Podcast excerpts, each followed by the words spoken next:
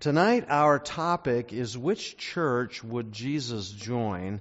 So let's begin with a word of prayer. Heavenly Father, we are so grateful and thankful that you have put a hunger and a desire within our heart to be here. Thank you for bringing us out again tonight. And Lord, we just praise your holy name. You are worthy of our worship. And Lord, we want to connect with you in a more meaningful way. We want to have a living connection with you. And Lord, we know that you have brought us here and you've been putting a hunger and a desire within us. You've been showing us the truth. But Lord, we need to apply it to our lives and we need to allow you to change us. And so we're praying and asking that you'll speak to each one of us individually in a powerful way and that, Lord, you will bless us as we surrender our hearts to you. And we ask it in Jesus' name. Amen. I want to start off tonight by asking you a couple of questions. And the first one is what does the Bible teach us about discovering God's truth for today? Because we want to know does God have a church on earth today that is solidly grounded on the Bible? That's the question that we want to try and answer tonight because there certainly seems to be a hunger for genuine Christianity. There are many people that desire more than what they're getting from their churches and they're questioning the things that their churches are doing and they just have a sense that there's something more to a religious life than just this form or shell of Christianity. They recognize that they need a greater connection with Christ. And there is this longing for something more. This hunger is not just for a church either, though. It is a hunger to have a living connection with Bible believing people right? We want to have a relationship with those who are hungering and thirsting for the truth of God. And we know that God has a people in these last days. Jesus himself told us that the harvest is plentiful. There are plenty of people that are out there that are truly searching for the truth, but the devil is also working and doing everything that he can to try and distract and pull people away. And so, more than ever, we realize that people uh, need to follow our theme for this series, and that is that if it's in the Bible, we believe it. But if it's not, or it disagrees with the Bible, then we want to say it's not for me.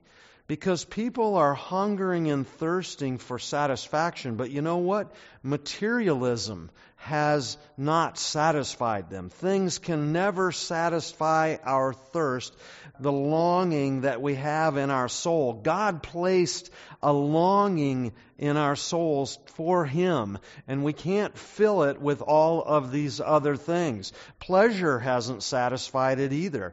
Entertainment can never satisfy our longing for God.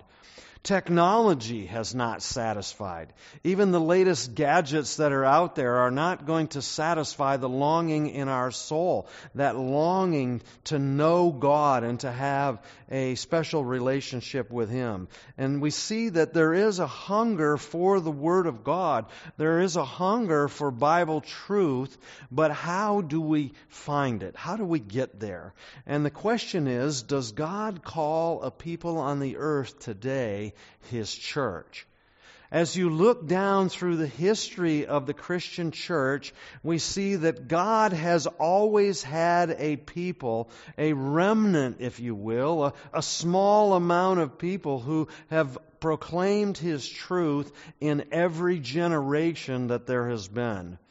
In the days of Noah, God had a very special message for all of humanity.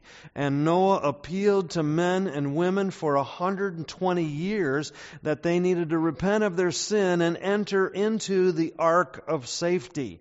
And yet the majority rejected God's call, but there were still a few faithful people who did enter the ark. Amen? It was a call to step out from the majority. It was a call to step away from the popular masses. It was a call to take a step of faith and to get into the ark. And today, God is making that call again. There's a very special message that God has in these last days, and that is that we need to get into God's ark of safety. And that is, we need to come out of the popular church, the corrupt church, the apostate church, and we need to come into God's last day church. In the Old Testament, God called Abraham out of the popular majority. Genesis chapter 26, verse 2 says Then the Lord appeared to him and said, Don't go down to Egypt, but live in the land of which I shall tell you. God called Abraham out of the popular culture to follow him completely. Genesis 26, verse 5 says, Because Abraham obeyed my voice and kept my charge, my commandments, my statutes, and my laws. Here we see that God is saying that he had a people.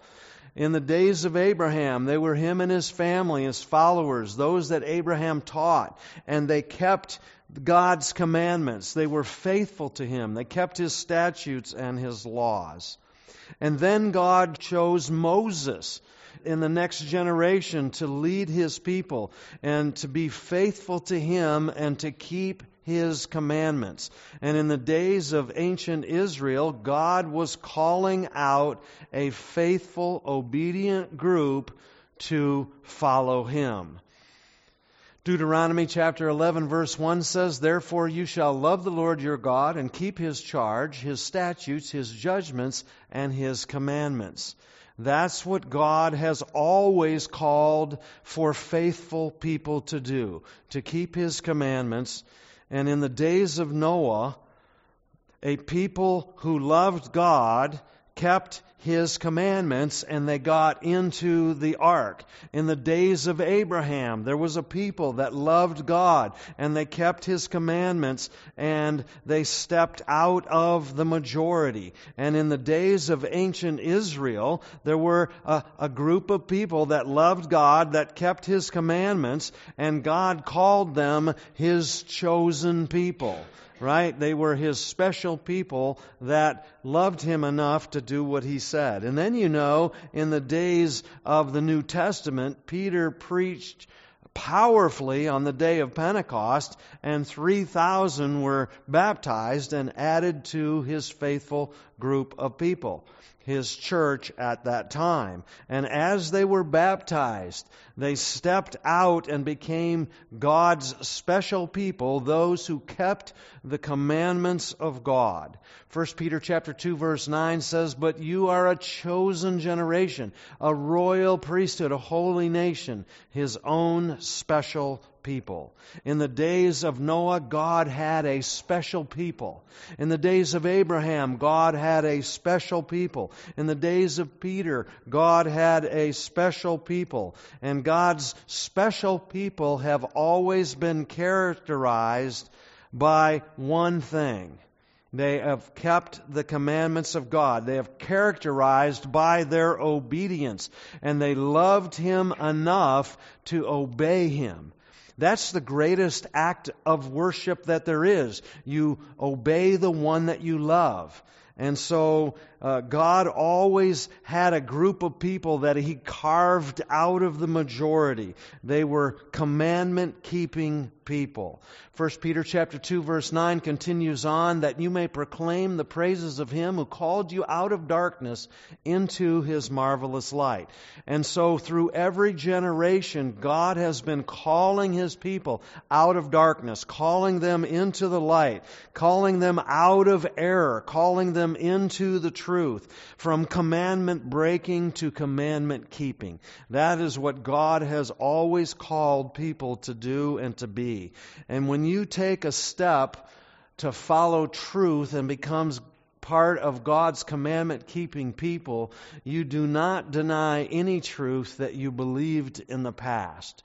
You know, sometimes we have a Bible prophecy series like this, and people start hearing things that they had never heard before, and there's this struggle that goes on in your mind because the carnal nature naturally just wants what is easier and we naturally just want to take the easy way. We want to be able to check the box and say, yes, I belong to God and yes, I'm saved, but we still want to be able to just do what the rest of the world is doing. But God is calling people out. He's calling them out of that and He's calling them into His marvelous light. And sometimes we think, well, I've learned this new truth and now I just have to forget everything that I've learned in the past. And that is partially true. Because remember how we talked about Doris the other night, who realized that a lot of the teachings that she had received in the church that she had been in her whole life, a lot of it was error. But there was truth that was mixed in there as well. Every church that is out there has a measure of truth because the devil can't just give you straight error. You would just immediately reject it. But what he does is mix a little bit of error in with truth over long periods of time, and pretty soon we don't question it. Pretty soon we start teaching it as the truth. And so what we've got to do is we have got to recognize what is truth and what is error, and we have got to reject the error, but we can hold on to the truth. I can give you an example from my own walk of faith that there have been several times in my walk with the Lord that I have had to change directions. I thought that I understood. I thought that I knew. I thought that I had the truth. And then someone comes along who was able to show me the truth. And I realize that that wasn't really truth. And uh, it's like Paul says, I can't do anything about the past, but all I can do is press forward and reach for the high calling of God. And so we may have to change direction at times in our walk of faith as we learn more and more truth for me, it just seems to me like my path just keeps getting narrower and narrower. Have you noticed that in your own walk of faith? That God is calling us to the narrow road. He says that the road to heaven is narrow and there are few that find it, but the road that leads to destruction is broad and there are many that go in by it.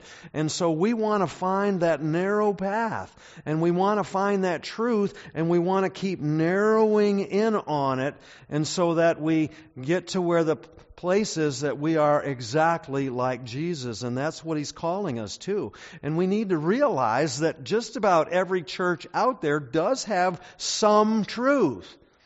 But if you take error and you mix it in with truth, it's no longer truth, it's error. And so we have to be able to separate the truth from the error, and we have to dial that in so that we have more and more truth and less and less error. Amen? And so that's what we're looking for. And while we may appreciate our past, we commit ourselves to following all the truth that God has for us today. That's what God intended after the 1260 years of the papal reign of terror. He starts bringing truth back up and God expected or desired that His church would just continually follow the truth and just grow with the truth all along. And that's what we need to do. We need to take that truth that the Methodists had. We need to take that truth that the Baptists had. We need to take that truth that the Presbyterians had. And we need to add to it the truth for today and get to a place where we have actually following the maximum amount of truth that we have. Now, there's still things that we have to learn, right? And we don't want to get hung up on we have all the truth. There's still more there. But what we simply need to do is drop off all of the baggage that we have, that those pieces of the puzzle that don't fit into the true picture of Jesus and the plan of salvation, those things that are not in uh, harmony with God's Word, and we need to let those things go, and we need to walk in the fullness of the truth. That's where God is trying to lead us. And when you find the truth, you look for a church that teaches the truth. Remember, we talked about this the other night. You don't go to church to find the truth. You go to the Word of God to find the truth, and then you find a church that is in harmony with the truth, that is teaching the truth, and that's the church that you want to be a part of. And you're going to find that that is probably not the popular church because the popular church is full of deception, it's full of error, and full of pagan practices that are leading us in a place where the Bible says the whole world wanders after the beast. And so, how does the Bible define God's church? I want you to notice in 1 Timothy chapter 3 verse 15 that Paul says to us, I write so that you may know how you ought to conduct yourselves in the house of God, which is the church of the living God, the pillar and the ground of truth.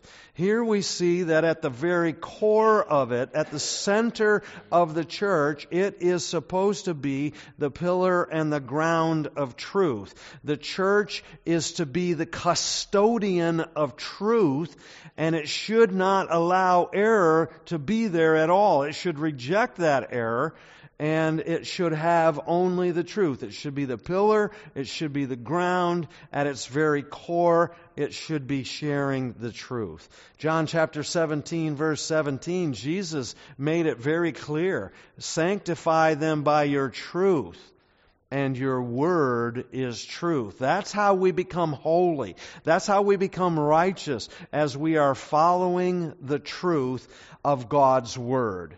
We don't go to a church to find what they say is the truth. We go to the word of God and that's where we get it. John chapter 8 verse 32 says, "And you shall know the truth, and the truth shall make you free." You know, there are a lot of people today, even in the church, that say you can't know all the truth.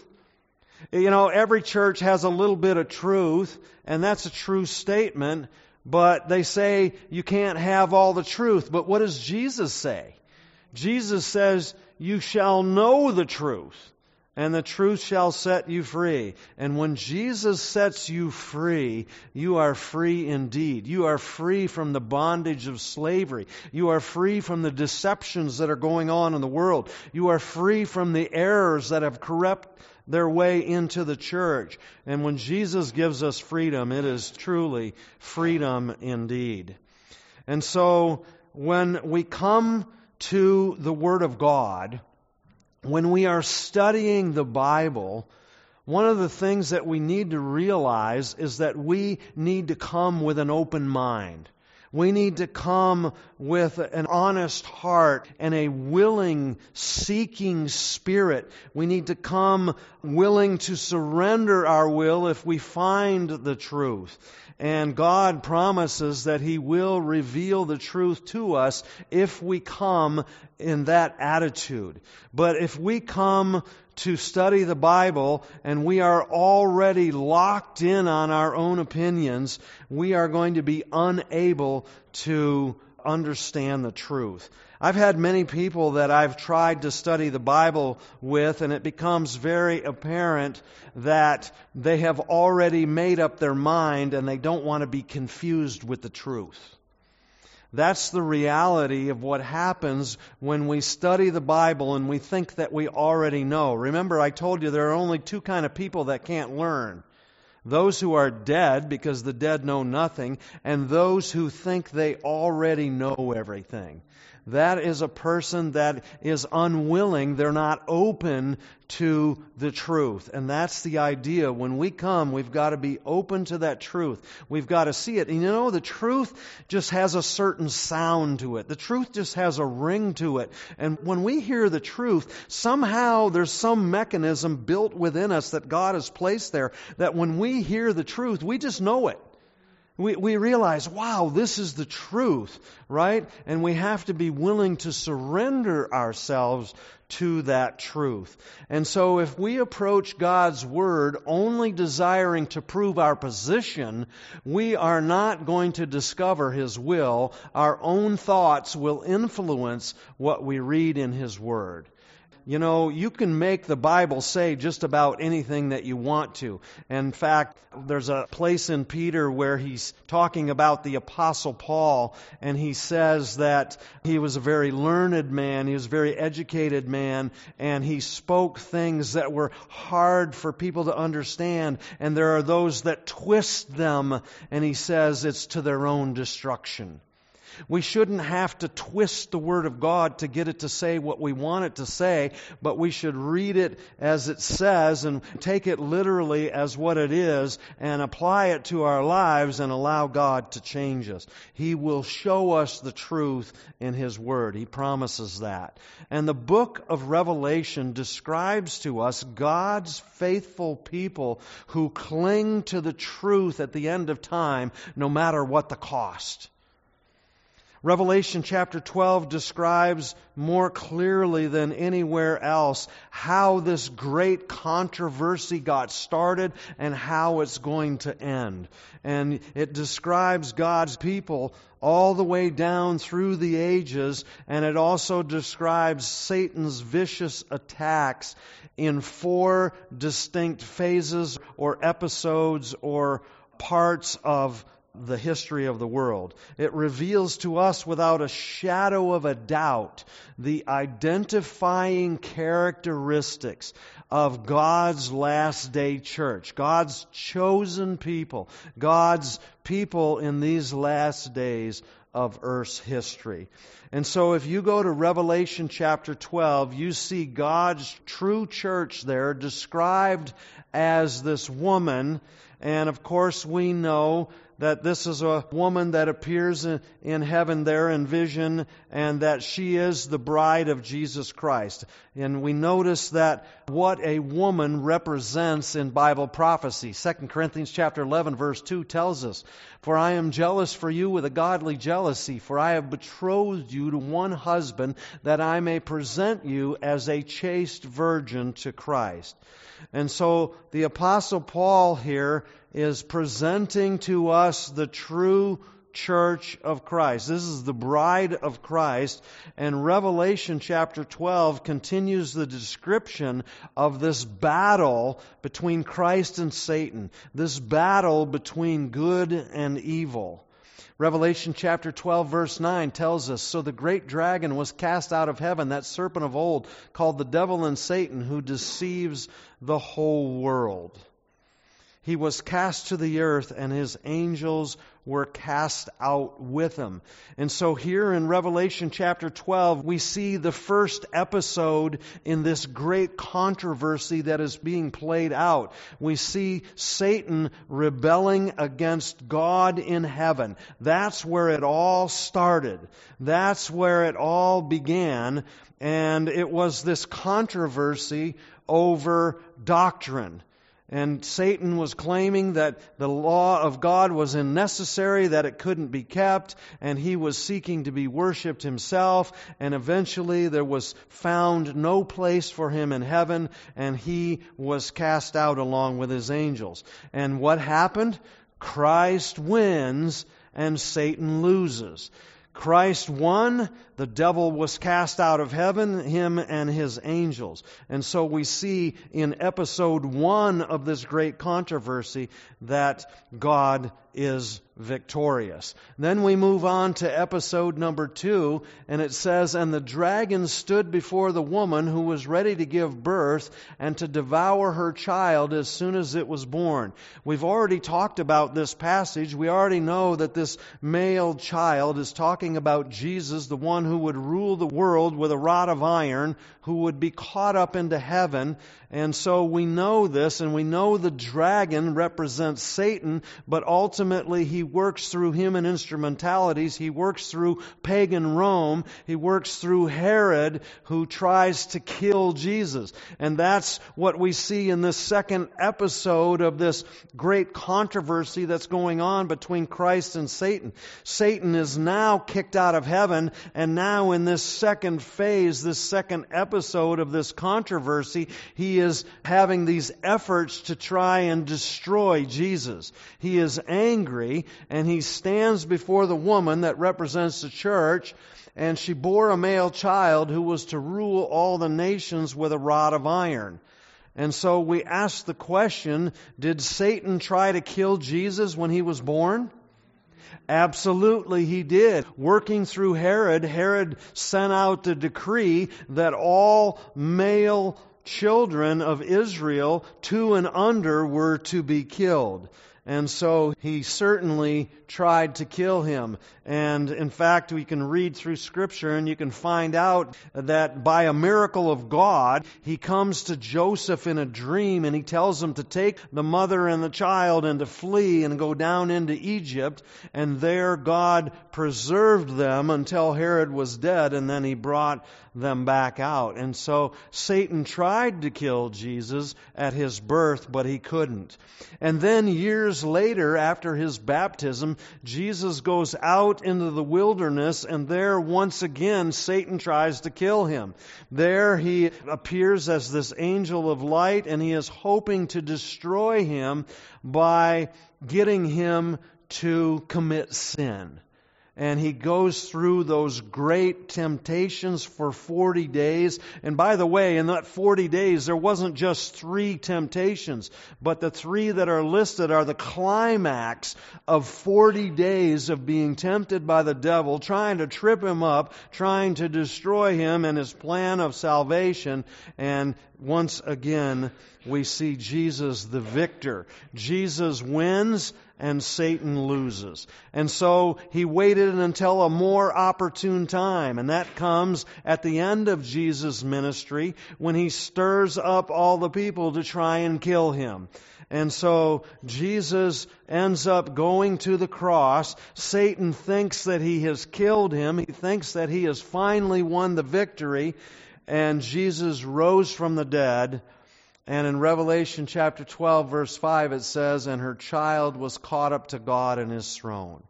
We know that 40 days after his resurrection that he ascended back into heaven, and that's what that verse is telling there. His salvific mission was accomplished. He did what he came to do. He paid the penalty for our sins, and now he has gone into heaven to start his new phase of ministry, and that is as our intercessor there in the heavenly sanctuary and as our advocate in the judgment that's going on. And so that's the second phase or second episode of this great controversy where Satan tries to destroy Jesus. And what happens? Christ wins and Satan loses. And God has provided a way of safety. And so in episode number three, then, Satan realizes that he has been kicked out of heaven. He lost the first battle. He lost the second battle with Christ. He couldn't kill him. He couldn't defeat him. And so now he takes it out on his church. Now he is coming after the followers of Christ and he turns his wrath on the woman. He turns his wrath on the Christian church. And I don't know if you realize this or not, but all but one of the disciples uh, died a martyr's death. It cost them dearly for their faith in Christ. But Satan has attacked the church. And then Satan realized that in the beginning he tried to persecute the church through the Pharisees, through the leaders of Judaism, and that didn't work. And so then he starts trying to work through the politicians and the leaders of Rome, and they persecuted God's people, but the church kept growing. That didn't work. And so he takes on a new strategy and he tries to destroy the church from within. He starts bringing error. He starts bringing in traditions that are considered above the Bible. He starts bringing in pagan practices and even though he was winning the victory in that, the persecution still followed along with that. Because now you have a union of church and state, and now they are persecuting those who have the audacity to obey the commandments of God, those who want to keep the faith and do what God has called us to do. And so, as the church and state united, Satan attacked fiercely and persecuted God's true believers. And what does Revelation chapter 12 verse 6 say about that? It says, Then the woman, that's God's true church, fled into the wilderness where she has a place prepared by God. When Satan attempted to destroy the church in the dark ages, the woman, the true church, had to flee. They had to go into hiding. They fled out into the wilderness. That they should be fed there for 1,260 days. And we've already talked about this, that 1,260 days was prophetic days, but in Bible prophecy, a day equals a year. And so that was literally 1,260 years. And you can go to Ezekiel 4 6 and Numbers 14, 33, and 34, and you can see some examples that God has given us to follow that day for a year principle. We have to let the Bible interpret itself we can see there that that's exactly what happened. Prophecy is proved correct by history. And so the church is in the wilderness for 1260 years. The church is in hiding. And the popular church, the apostate church, that is state and church united, they are the ones that are persecuting God's true church, God's people. And as we studied in previous lectures, we saw that those dark ages began in AD 538 when the Roman Catholic Church took those three horns. You go back to Daniel chapter 7 and you see the little horn plucking out three of the other horns. And when that last barbarian tribe was extinct, that was in 538. That's when the papal reign uh, really began, and that goes to 1798. And that was that reign of terror. But during that time, God's true church was in the wilderness. It was in hiding. But there were faithful men and women of God who hung on the truth of God's word, even though they had to go into seclusion to do it. And then the reformers, they started bringing that truth out. And they too were persecuted by the church. And so there were many that lost their lives. And even during that time, God had faithful men and women like Luther here, who was bound by the principles of God's Word and hung on to the truth, even though it cost many of them their lives. And so in episode three, we see that Satan tries to destroy Christ's church, and history has shown that to be exactly what was prophesied. And again, we see the outcome of that third phase of that battle between Christ and Satan. Christ wins, and Satan loses.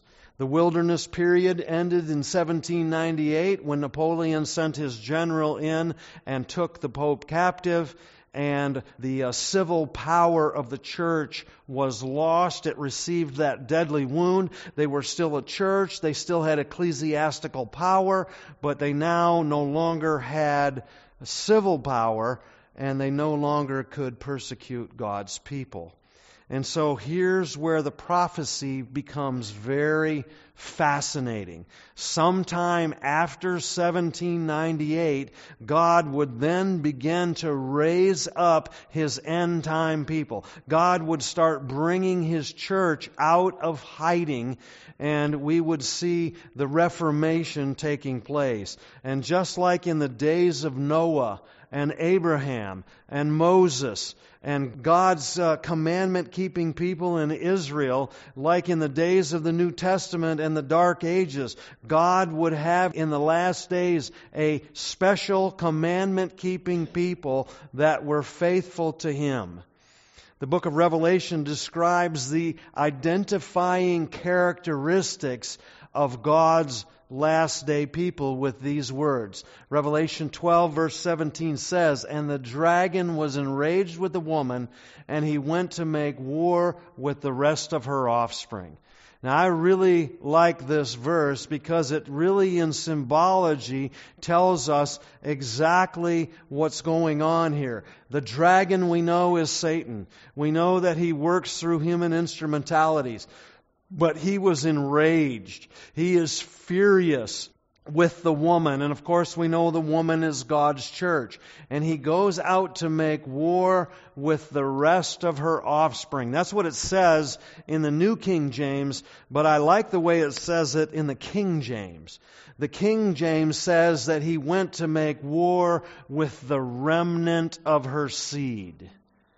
It's saying basically the same thing, but we understand it more vividly in that picture of a remnant. Because if you've ever seen a bolt of cloth, if you've ever seen a roll of carpet, and then you roll that out and you cut a piece off, and then sometimes later you roll it out and you cut off another piece, and another and another, and eventually you get down to the last piece. And the last piece is called the remnant and it's called the remnant because it's a part of and it looks exactly like the original. And that's what we see in God's last day people. They look just like the original church. Remember, that was when God's church was in its purest form. And so now at the end of time, you have God raising all of these truths back up, and you have people that are following them, this special group of people that he refers to as the remnant, as the rest of the offspring and they are doing exactly what that first century church was doing. And that verse goes on to describe what God's last day people look like. And it says that they are the ones who keep the commandments of God and they have the what? the testimony of Jesus Christ. Now, if you think back on this, you'll realize that previous to tonight in this series, when I've been talking about God's last day people, we've been referring to Revelation 14 verse 12. But now tonight we're looking at Revelation 12:17 because if you go back to Revelation 14:12 it describes God's last day church. It's those who keep the commandments of God and have the faith of Jesus. But now we see this describing God's last day church. They have the commandments of God, but they have the testimony of Jesus Christ. Now, when we think about the faith of Jesus and we see the testimony of Jesus, we have a tendency in our mind to look at those of being the same thing the faith of Jesus, and we look at that word testimony of Jesus and we think, okay, well, what does that mean? That means that's the testimony that I have of what God has done in my life. That's my faith journey, and that's what God is doing in my life. And people look at that and they say, that's what the testimony of Jesus is. And on the surface, that sounds like a good definition. That sounds like it's the right thing. But remember, we can't decide for ourselves what the Bible means. We have got to let it interpret itself himself. And so we have got to find somewhere in the Bible that tells us what the testimony of Jesus is. And here we see the characteristics of God's last day church. They keep the commandments. The implication there is that they keep all of them and they have the testimony of Jesus Christ. And you'll remember what Jesus said in John 14, 15. If you love me, do what? Keep my commandments. And the implication there is that they keep all of them. But now we see that God's last day church also has the testimony of Jesus Christ. Now I want you to notice, first of all, in the description here, they keep the commandments of God. That's pretty clear, right? God is going to have a people in these last days that look just like the first century church. They obey Him. They keep His commandments. Do you think that all of the apostles were keeping all of the commandments of God? They wouldn't even finish burying Jesus because the Sabbath was approaching. They went home and they rested on the Sabbath according to the commandment, the Bible tells us. And so God's last day people are going to look just like the original. And even while the apostate church and the harlot daughters are teaching that the commandments of God are no longer applicable, as they are teaching that we are now no longer under the law, but we're under grace, in the heart of God's Ten Commandments, we discover the very basis of worship. And that is because God is our creator, and that's why we worship Him. And the Sabbath commandment leads us to worship Him supremely as the creator of heaven and earth we have Exodus chapter 20, verse 8 through 10, giving us that fourth commandment. Remember the Sabbath day to keep it holy. Six days shall you labor and do all of your work, but the seventh day is the Sabbath of the Lord your God. And so here we see in the last days there are going, there's going to be a commandment keeping people that are described in the book of Revelation that keep the seventh day Sabbath. Here are the people of the new covenant. I want you to think about this for a minute. What is the new covenant? Hebrews chapter 10 verse 16 tells us. God says, I will put my laws in their hearts and in their minds I will write them. If you go back to the first covenant, back at Sinai, the covenant was based on faulty promises. It was based on the people saying, whatever God says we will do. And so Moses goes up the mountain to get the Ten Commandments of God, but by the time he gets back down, they're already breaking the first and the second commandment. And so they couldn't do it in their own power. And so this is the new covenant. God says, I'm going to write my law in your mind and in your heart. And if God's law is written in your mind, that means you understand understand it. If God's law is written in your heart, that means you love it. Jesus said, My people perish because they don't have a love of the truth. That is key for us in these last days, that we love the truth. Because if we love the truth, we love Jesus. He is the truth, the way, and the life. And we have to realize that in these last days, God's people are not super saints, right? They are weak. They falter. They make mistakes. But God has written His law in their mind and in their hearts so that they love it, so that they want to keep His commandments no matter what the cost. And so the book of Revelation, chapter 10, 12, describes God's last day people. And it has two characteristics. And the first is that they keep the commandments of God. And the second is that they have the testimony of Jesus Christ. And so the question is, what is the testimony of Jesus Christ? Let me take you there. Let's go to Revelation chapter 19. We've got to let the Bible interpret itself Revelation chapter 19, and we've got to see what the Bible tells us that the testimony of Jesus is. Revelation chapter 19, and I want you to notice what it says in verse 10. It says, And I, that's John, fell at his feet. That's the angel that's giving him this information. And he says, I fell at his feet to worship him.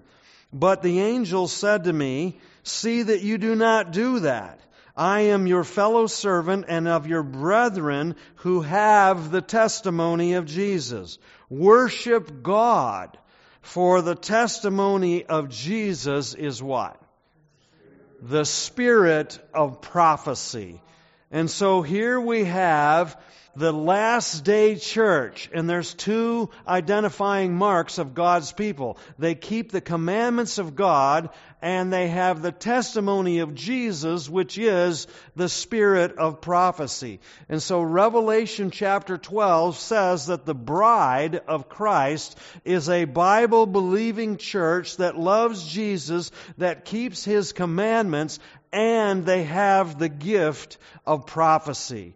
And the Bible talks about the prophetic gift in the last days. You know, it's very unfortunate, but there are many people in the Christian church today that say that the gift of prophecy ended when the Bible was finished. There are many that say today that the gift of prophecy would come to an end, but we see from God's Word that the gift of prophecy is going to be there all the way until the end of time, until the second coming of Christ. 1 Corinthians chapter 1 verse 7 says, so that you come short in no gift, eagerly waiting for the revelation of our Lord Jesus Christ. Here we see that God has poured out his gifts upon the church. And you can go into the epistles of Paul and you can see that God gave some the gift of teaching. He gave some the gift of preaching. He gave some the gift of evangelism and some the gift of prophecy. And here Paul tells us that all of those gifts are going to be there to the end of time so that we don't fall short so that we have what the first century church is. If the last day church is truly the remnant church, then we should have all of the gifts that they had in the beginning.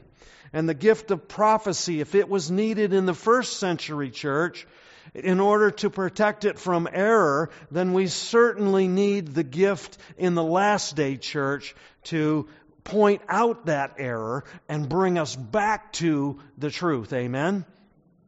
And so all of the gifts of God should be manifest in God's last day church. It should be a spirit filled church. It should be a church that is a powerful church. We should be able to see miraculous healings from time to time in God's church if it is His will. He will bless us with that prophetic gift all the way up to the end of time. And there have been dramatic breakthroughs because of God's gift that He has given to His last day church. The Holy Spirit is being poured out, and thousands are becoming a part of that faith based community that we call God's special people. And so God's church is a spirit filled church that will impact the world. And Jesus commissioned his disciples to go to the world. I want to show you that. We've looked at this already, but let's do it again. Let's go to Matthew chapter 28. Matthew is the first book of the New Testament. We're going to go to the last chapter of Matthew, and I want you to notice what Jesus said to his disciples and what he's saying to us. Matthew chapter 28, look with me in verse 18 and 19. Jesus says, All authority has been given to me in heaven and on earth. Go therefore and make disciples of all nations, baptizing them in the name of the Father, the Son, and the Holy Spirit, teaching them to observe all things that I have commanded you, and lo, I am with you always, even to the end of the age. Here we see that God has given this commission to us to go to every nation, tribe, tongue, and people. Go to the entire world and we are to come and we are to make Bible believing, grace filled, commandment keeping, Sabbath keeping, spirit empowered people. Amen? That's what God's church is in the last days. And in every age, God has had a people who responded to His grace, committed their lives to Him, and obediently followed Him into the waters of baptism. And they became a part of His church, a special called out people who are committed to following all of His truth. And he has had a group of people that have followed that truth every step along the way. And so we should expect that in these last days that God is still going to have a faithful remnant, a group of people that are going to love him. And what is this last day movement? Revelation describes this special last day movement. And I want you to catch the power and the significance of this. Revelation 14, starting in verse 6, says, Then I saw another angel flying in the midst of heaven, having the everlasting gospel to preach to those who dwell on the earth, to every nation, tribe, tongue, and people. I want you to notice that this cannot be some little denominational church out there on the corner right? This has to be a worldwide movement because this goes to everybody on the planet. This is a global movement that is preaching the everlasting gospel in the context of present truth to every nation, tribe, tongue, and people. And what is the present truth for our days? These last days, the present truth is that Christ is coming soon, that there is an apostate church that he wants us to come out of, and we need to repent. We need to keep all of his commandments. We need to worship him in the manner in which he has called us to, and we are to be called out of the world. We are to be different than the rest. And that verse goes on to say, saying with a loud voice, Fear God and give glory to Him, for the hour of His judgment has come. And so, what does it mean to fear God? It's not that we are to be afraid of Him, but it means that we are to have a reverence and a respect for Him. And what does it mean to give glory to God? To glorify God means to honor Him in how we live, both in what we eat, in our lifestyle, what we allow into our mind. 1 Corinthians chapter 10 verse 31 says, whatever you eat, whatever you drink, do it all to the glory of God. 1 Corinthians 6:19 says, don't you know that your body is not your own, but you were bought with a price? Therefore glorify God in your body. And why should we do this? Because the hour of his judgment has come. And so this message of this angel flying in the midst of heaven represents God's last day church, a movement which is calling men and women to the fact that we are accountable to God through our actions. And so a Christian should look like a Christian. A Christian should act like a Christian. And that goes into everything from what we allow into our bodies to what we wear and what we don't wear, what we listen to or watch. It all is a part of this call out of this corrupt apostate church. In an age of irresponsibility, God is calling us to moral responsibility. He is calling us to obedience. God's final message for mankind declares the hour of his judgment has come. Friends, this is a very special time in Earth's history. No more business as usual. No more just going through the motions, no more pleasures as usual, but the hour of His judgment has come. And the message continues, worship Him who made heaven and earth, the sea and the springs of water. Who is God calling us to worship? The Creator not the creation, not the beast, but he is calling us to worship him as creator. And the Sabbath is a part of God's last day message. It is a call to set apart every Sabbath, the seventh day, and to keep it holy, and to honor Him, to bring glory to Him, all of this is a part of his end time message. All of this is a part of this urgent message.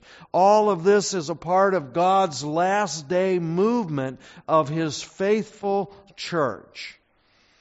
And so God invites us to be a part of his last day movement. He invites us to be a part of his special people, a worldwide communion that keeps God's commandments. It is Bible based. It is Sabbath keeping. It is an Adventist mo- movement.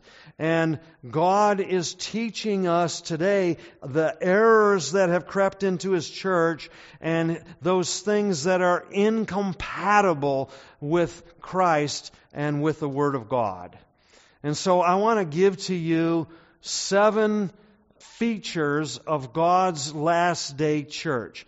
God's last day church in Revelation chapter 12 tells us that it will recapture the pure faith of the disciples. If we are truly the remnant, we should look just like God's faithful church in its purest form. And I don't know about you, but my heart longs for God's people to recapture that faith and that truth of the first century church. This is more than uh, being about denominationalism. This is about being faithful to the Word of God. It's about recapturing those Bible truths that have been lost sight of over the thousands of years. The second thing is that we see that God's true church will have dual characteristics of number one, keeping all of the commandments of God, and number two, of having the gift of prophecy. And I would say to you today that there is only one church in the world that does both of these. There are some churches today that keep all of the commandments of God, and they actually have worship on Saturday as they should, but they don't have the gift of prophecy.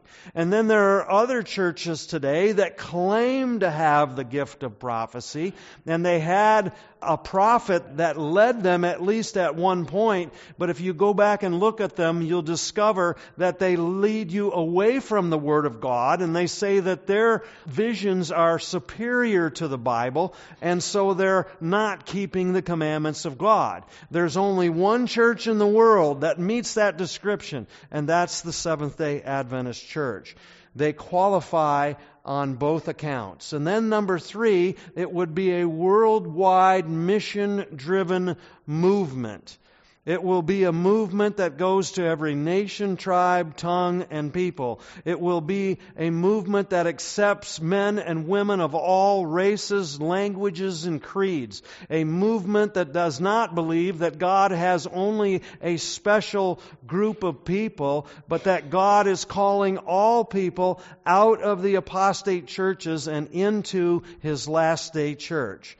It will be a worldwide movement. And the Seventh day Adventist Church is the largest international Protestant mission movement in the world today. In the United Nations, there are about 217 countries around the world that are recognized, and the Seventh day Adventist Church is in over 200 of them. We are almost at the point where we are in every nation of the world. Number four, God is calling a people to totally commit to Jesus Christ. This movement says, fear God and give glory to Him. And we do that in everything that we do every single day. A people that are completely sold out to Christ, that are totally committed to Him. Number five, it is a church that will lead people to the Bible Sabbath. It is a movement that leads people back to a long lost truth, a long lost commandment that begins with the word remember because God knew that after so many years of error that it would be forgotten. But He's calling us back to worship Him as the Creator. Number six, God's true church will encourage people to give their bodies to Christ. Your body is the temple of the Holy Spirit, and He is desiring that you would be as healthy as you can in these last days. Give up alcohol and tobacco and unclean foods. It is a movement that says fear God and give glory to Him. And how do we do it? By taking care of our bodies. And number seven, this is a group of people in the last days who are making the final appeal of God to accept the truth. In the days of evolution, in the days of error and tradition and pagan practices that have come into the church, God's people are calling uh, for those to, to come out of that error, to honestly study the Bible and see the facts for themselves so that they can make an informed decision.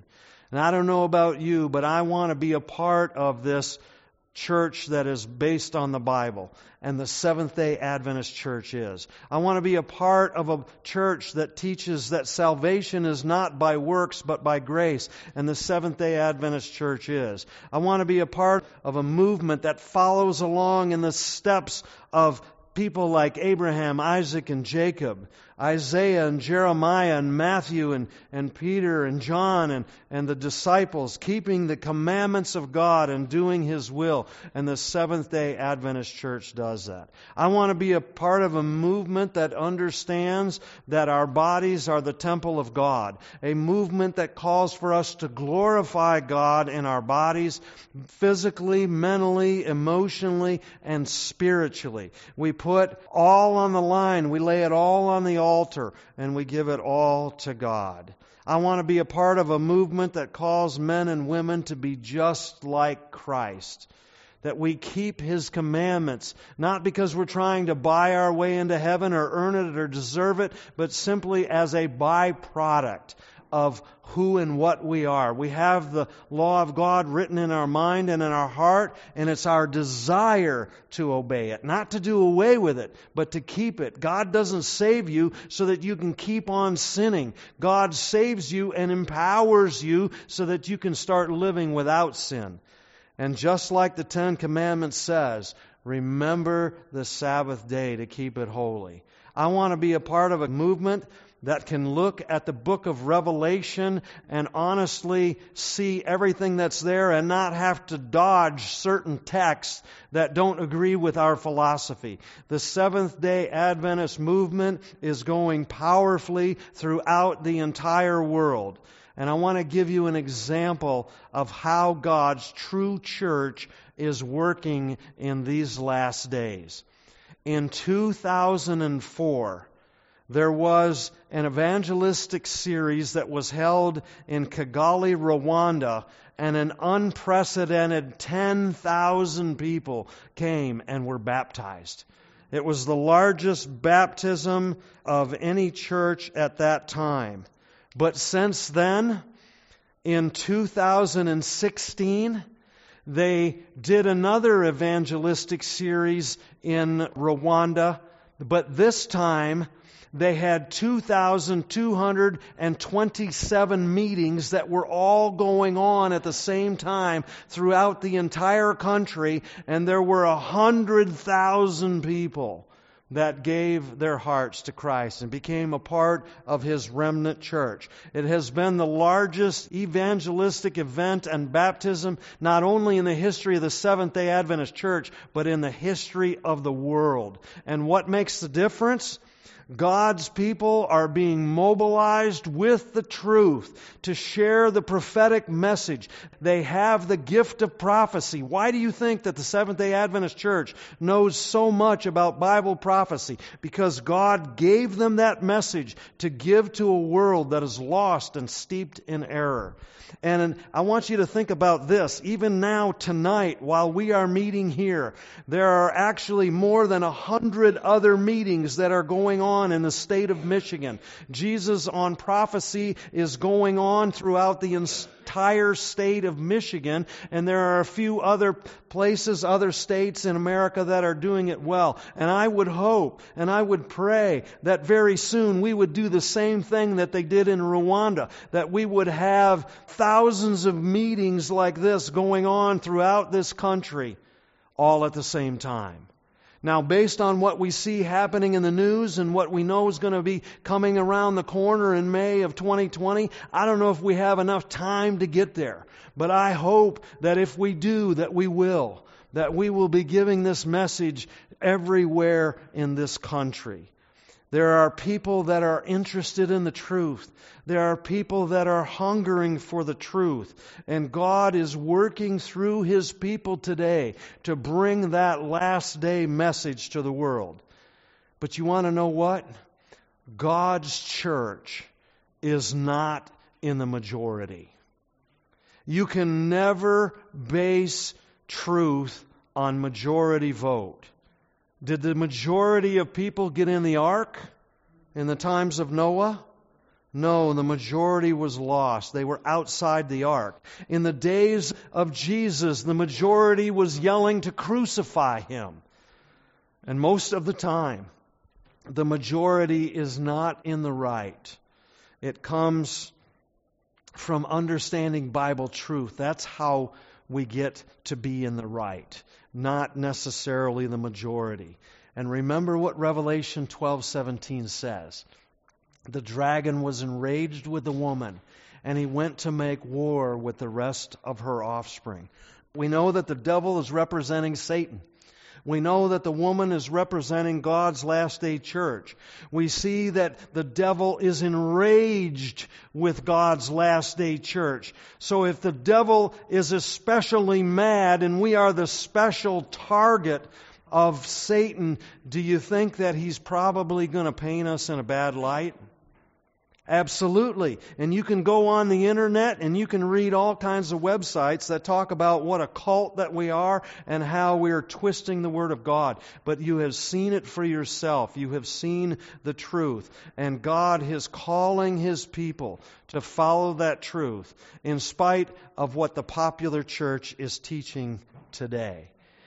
God's last day church keeps the commandments of God and they have the testimony of Jesus Christ. That's the spirit of prophecy. God's church is not in the majority, and you can never base truth on a majority vote. The majority did not, not get in the ark. The majority was calling for the crucifixion of Jesus, and we know that most of the time the majority is in the wrong. You want to know where God's last day church is? You find the majority and turn around and go the other way. You don't want to be a part of that group. God's church does not need the approval of popular religious leaders. Truth is truth, whether religious leaders accept it as the truth or not. And every time we have a series of meetings like this and people come, the Spirit of God is working on hearts and drawing us to Him and allowing us the freedom to choose for ourselves whether we want to follow that truth from the Bible or we want to keep going the direction that we have. And so, what often happens is when we have a series of meetings like this, and you have people that are hearing the truth, there begins to be a controversy in their heart and in their mind because we always, in our carnal nature, want to do what's easiest. But God is not calling us to do what's easy, He's calling us to follow the truth.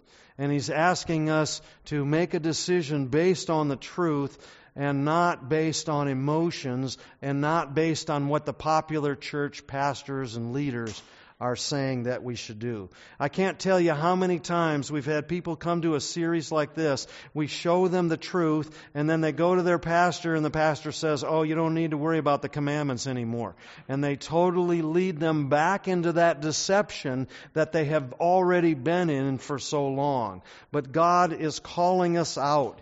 And I know that you are truth seekers. That's why you're still here at the end of these meetings. And we are this worldwide movement that is following all of God's commandments. And I hope that you haven't been coming just to get some head knowledge, but I hope that God is able to work on your heart and show you the truth and give you the power and the strength to follow that truth no matter what the cost. And so I want to close tonight by sharing with you some of my own personal testimony.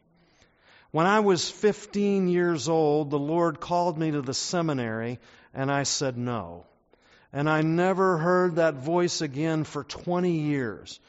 But 20 years later, I was living in Southern California. I was a one third owner in a very successful corporation.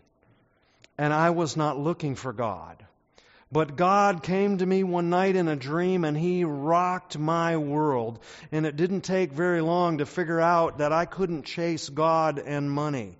And I chose to walk away from my business. I literally walked away from millions of dollars. And I've never regretted that for a moment. And years later, the, the Lord began to call me back into the ministry. And this time I said yes. And I started pastoring a small little non denominational church right here in Michigan. And that church was growing, but I didn't feel like I was. And so I began to pray. And I began to ask the Lord to bring someone into my life that could teach me. And God was so faithful. Immediately, he brought a woman into a Wednesday night Bible study that we had at the church. And it didn't take very long to figure out that she knew her Bible better than I did. And my wife and I began to study with her and her husband one on one, and they began to share the Sabbath with us. And they weren't Adventists. And they didn't have the corporate day of worship, but they had the rest. And we saw that, yes, the commandments of God are still applicable today. And if they are, then yes, the fourth commandment is, and we should be resting on the Sabbath day. And so we started keeping the Sabbath as much as we knew about it, even while I was preaching on Sunday. But then we saw that God was answering our prayer. And then we really began praying, Lord, we want more truth. And one day we were just driving home and we saw a sign on the side of the road that was talking about a, Bible study series just like this one that was going on, and we decided to go and we saw so clearly from the Word of God the things that we have been presenting to you in this series. And when it was done, I realized that it was truth. And I couldn't even dispute it. It was so abundantly clear. The Bible is so simple to understand when you fit all of the pieces perfectly together and everything just lines up like it's supposed to. And when we saw that, I only had one decision to make. Was I going to follow the truth or was I going to continue on the path that I was on? And I want to tell you, it's not easy to walk away from a multi million dollar corporation. And it's not easy to walk away from being a pastor of a church. Because for me, that meant I was leaving my family. I had pastored that church for six years and I loved those people. I had prayed over and ministered to those people and I tried to bring them along with the truth, but they rejected the truth. And so I had to make a decision. Was I going to follow the truth or was I going to stay with them? And friends, just like you may be struggling over leaving your church, you know, it's going to cost you something to follow the truth. And it might cost you your job like it did for me. I tried to bring them out of that error and they refused. And so I only had one choice to leave or to stay. And so I left that church and we became a part of the Seventh day Adventist Church. I'm here because I believe this is the truth, and I wouldn't be sharing it with you if I didn't. Because when I realized that I had been teaching error for years, I was devastated. I thought about all the people that I had been leading into error, and I thought my days of ministry were done. But God has a way of working on people, and He continued to work on me. And it took years to see the truth, but eventually He brought me into being a pastor in the Seventh day Adventist Church. He helped me to realize that it wasn't a temporary calling in my life, but it was permanent. And I am just so grateful to be a part of God's last day church. And I just want to say to you that I recognize that there are struggles. I recognize the devil is going to try and do everything that he can to keep you out of God's true remnant church. But you've seen the truth for yourself. And I hope that he is able to work on your hearts, and I hope that he is able to get you to see that he loves you And He wants to bring you out of the deception. He wants to bring you out of the error. Because what did the Bible tell us? In Revelation, talking about the seven last plagues, Revelation 18:4 says, "Come out of her, my people, lest you share in her sins, and lest you partake of the plagues." That's where we are today. God is calling us out of that. And He's calling us into His remnant church. He's asking us to be His special, chosen people. And the question is do you want to be a part of that? Do you want to be a part of God's church? If you do, why don't you take a stand for Him? And why don't you make that stand now? And we will pray. Loving Father, we thank you for the truth. It is the truth that sets us free. And Lord, you are the truth, the way, and the life. When we find the truth, we find you. And Lord, I'm praying for everyone here. You know each one of us. You know us better than we know ourselves. You know the struggles that we're having. You know the things that we need. And Lord, you are able to do in us what we cannot do in ourselves. And Lord, I want to pray for everyone here. I pray that you would give us the strength, the courage to follow the truth, no matter what the cost. Lord, you told us to count the cost. There's certainly a cost associated with following you. It might cost us family. It might cost us a job. It might cost us friends. It's going to cost us something. The devil's going to throw every hunk of junk at us that he can. But Lord, there's also a cost associated with not following the truth. And I just want to lift up everyone here tonight, and I want to pray and ask that you would help us to have the courage and the strength to stand up and say, Yes, Lord, I want to follow you all the way to heaven. And we pray and ask in Jesus' name, Amen.